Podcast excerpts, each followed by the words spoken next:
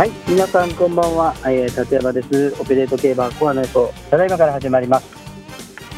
えー、今週はですね、えー日本ダービーということで、まああのー自分もですね、あの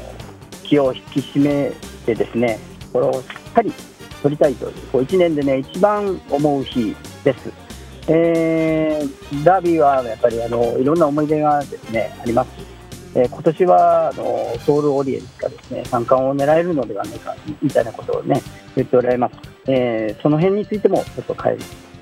析していきたいなというふうに思っております。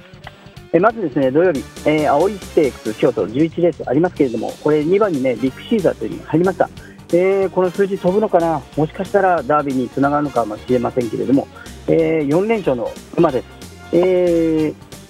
こういう連勝の馬がね、かつ週内あれば、これ連勝している馬が来るんだなというふうに思ってます。ビッグシーザー、これ狙いです。横にね、ルガルという3文字の馬入ってますから、今年はこういうね、えー短い馬がですね、えー隣を示すことも多いので、この1枠の量と狙っていきたいなというふうに思います。えー日曜日、ダービーの前に、後にですね、え目黒記念、これも定番になりました12レース、5時に始まるレースですけれども、ここを先に申し上げたいと思います。えー、と多数のハンデを持っているのがサリエラという馬でして、えーこの馬が、あのーやっぱり注目ですね、えー、多数ハンデを、えーこういうせ、え戦いでは使いますんで、16番、しっかり見ていきたいと思います。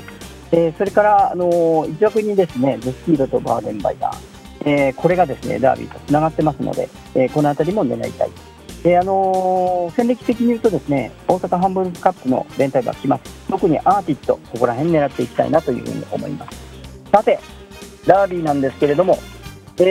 ーオーリエンオーリエンスがですね5番入りました、えー赤の5番は三冠馬がねよく入るところなんですよ。ですから、あのー今年見てるとですねデュラメンテが北サンブラックの子供が来てますから、え2番5番にねこの北サンブラック入ってます。それから8枠の17番にドラエレーでドラメンテ、それから13番にシーズンリッチ、ここら辺、この4頭の中、